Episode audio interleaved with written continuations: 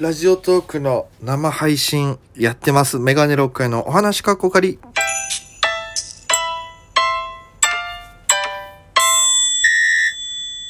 ぽいぽい、メガネロックです。よろしくお願いします。この番組はですね、えー毎日配信で僕がおしゃべりをしてまして、えーアプリでお聞きの方は番組をクリップ、それ以外の方はハートニコちゃんネギぜひ連打よろしくお願いいたします。ということで、えー、まあ、このラジオトークのアプリにですね、生配信という機能がついにつきました。よいしょ。個人的にはね、今声変なになっちゃったけど、個人的にはずっとそういう機能があればいいなとは思ってたんですよ。まあ僕ももともと、えー沖縄の時はずっといろんな形ではありますけど、ラジオに関わらせていただいて、で、ラジオの楽しみってやっぱその生で返ってくるレスポンスなんですよね。なんか、えー、パーソナリティのね、方が喋った話題に対して、えー、こう、テーマメール募集したらそこに来るみたいな。だから、比較的その今配信してる方でトークテーマ多分設けてるとこってあんまないんですよ。ラジオ形式で。今日のテーマはこちらみたいな。だからそういうのやっても面白そうだなと思って。で、えー、実際に、あの、FM 技能案っていうとこでやってた時は、えー、ツイキャスも同時放送で、まあ FM 那覇もそうなんですけども、ツイキャスで同時配信でやって、ツイキャスのコメントをこうメール代わりに紹介するっていう、またちょっとね、あの、レスポンスの速さも、年々こう進化してるんだな、というふうに思ってた矢先に、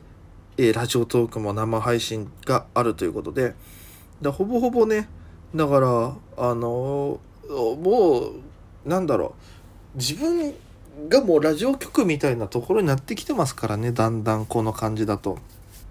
自分がもう発信全部できる。収録の音源できるし、生配信もできるしっていう。やっぱ生配信の方が、この、やっぱその、お互いどう思ってたかっていうのが、その、生配信が今までなかった分、やりますってなった時に、いろいろ聞けるじゃないですか。だから、僕も、えー昨日、ネタ作りながら配信っていうなった時に、いろんな方からコメントいただきまして、で、えーそこでお話しして、私こういう時にやりましたよとかい、いろいろ情報くださいまして。で、あ、なるほどと思ってそれを踏まえて配信したりとか、あとはそれでコメント残してくれて、そこからのフォローできるっていう、あの、相手の詳細見ることができるんでね。で、フォローするに飛んで、えーまあ、その方たちのラジオを後で聞いてみたりするんですけど、やっぱそれが面白いのが、あの、僕らもラジオやってた時にあったんですけど、リスナーさんってどんな顔なんだろうとかっていうのを想像すして、お出かけ放送とかあった時に、あの、ラジオネーム誰々です。ああ、そうなんですね、みたいなのがあるんですけど、それに近いものがやっぱりあって、コメント来てる時とかは、え、これどんな人なんだろうってまだ聞いたことない相手ですよ。コメント来てない、あの、ラジオ、相手のラジオ聞いてない時にコメントだけ来てフォローして、で、後で聞いてみようと思って聞いたら、あ、こんな声なんだ、こんなおしゃべりする人なんだっていう。だから、そこでよ、よりもっとその相手に興味が湧くというか、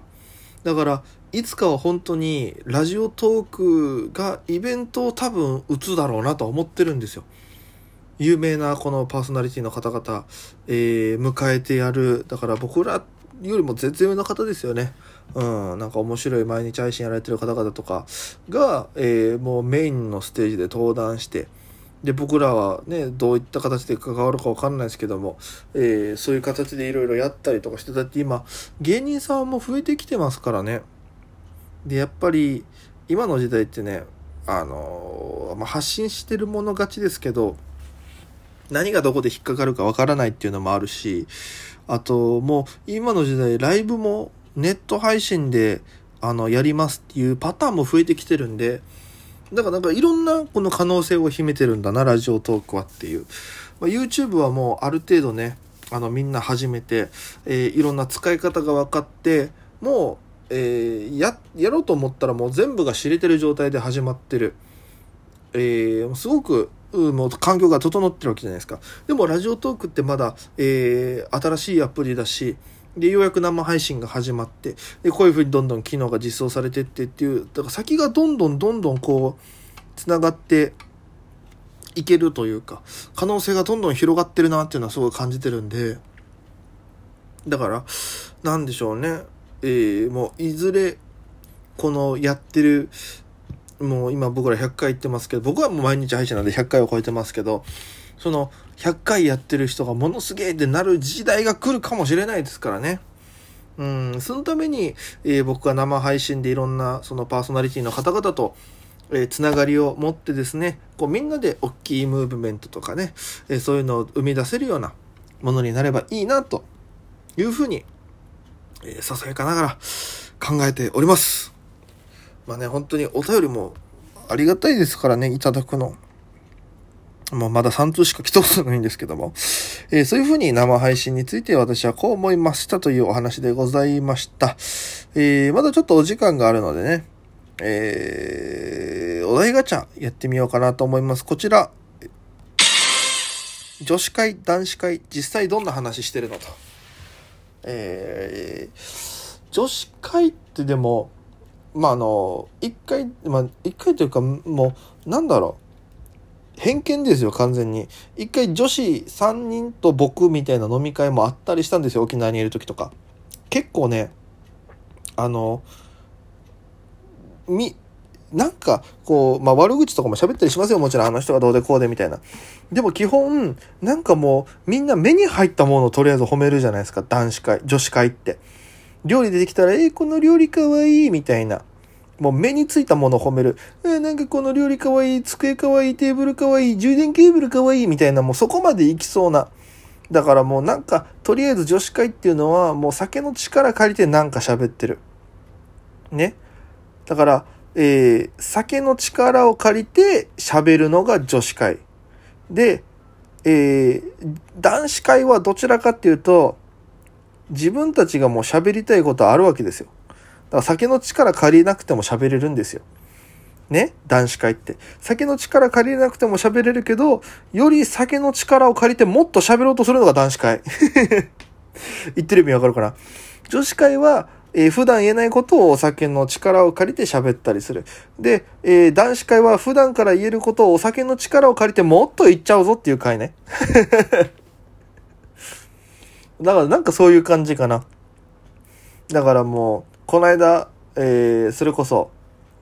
えー、沖縄時代一緒だった、えー、元ボンジョルノの現3匹の大谷っていうのと飲んだんですけども、大谷と久しぶりに飲んだんですよ。沖縄時代はね、えー、ちょこちょこ飲んでたんですけども、久しぶりに東京で一緒になって、まあ住んでるとこも近かったんで飲んだんですけど、やっぱりね、お酒っていう、このお酒の場っていうので、まず一個グッと熱くなるんですよね。同じ、こう、志を持ってやってる仲間だから。で、やっぱ酒が入るとどんどん、もっと言いたい、もっと言いたいってなってくるっていう感じなんで、で女子会とやっぱそれが違うなって、熱量があるんだよな。男子会って多分。語りたいと思ってやってるから。女子の語りたいは何だろう共感が多いのかなイメージ。でも、そう、そこもあるな。女子のなんか、女子会って共感が多い。私これこう思う、どう思うみんなみたいな。そこにみんな可愛いとかで同調してくるみたいな。男子会は俺はこうだと思うんだよ。お前どうなんだよみたいな。で、俺はいや、こうは思いませんみたいなとかやってる。でも、んなイメージなのかなうん、でもいろいろ考えた結果、やっぱ自分が最初に言ったのがしっくりくるな。お酒の力を借りて何か言う。もともとあることをお酒の力借りてもっと言うぞっていう。これだな。うん、決まり。というわけで、えー、女子会と。なんか今日喉の調子がおかしいな。明日ライブなんですけどね、不安になるな。ね、ちょっと今コーヒー飲んで。知ってました？ウーロン茶って大事な時に飲まない方がいいみたいですよ。あの、ウーロン茶って喉の油とか全部持ってくから喉スカスカなっちゃうんですって。一番いいのは水、左右だそうです。で、最後に、あの、補足のトリビアぶち込んだところで、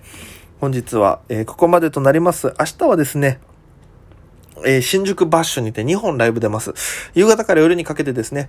えー、5時から、えー、疾風陣ライブというライブに出させていただきます。えー、オンライン配信もありまして、えー、前、えー、観覧配信ともに1200円となっております。そしてその後8時からスタートする肉食ライブというライブにも出させていただきます。こちらが、えー、肉食ライブがですね、えー、1000円。配信観覧ともに1000円となっておりますので、こちらもぜひチェックよろしくお願いいたします。ということで、本日はここまでです。ご清聴ありがとうございました。それじゃあ皆様、また今夜。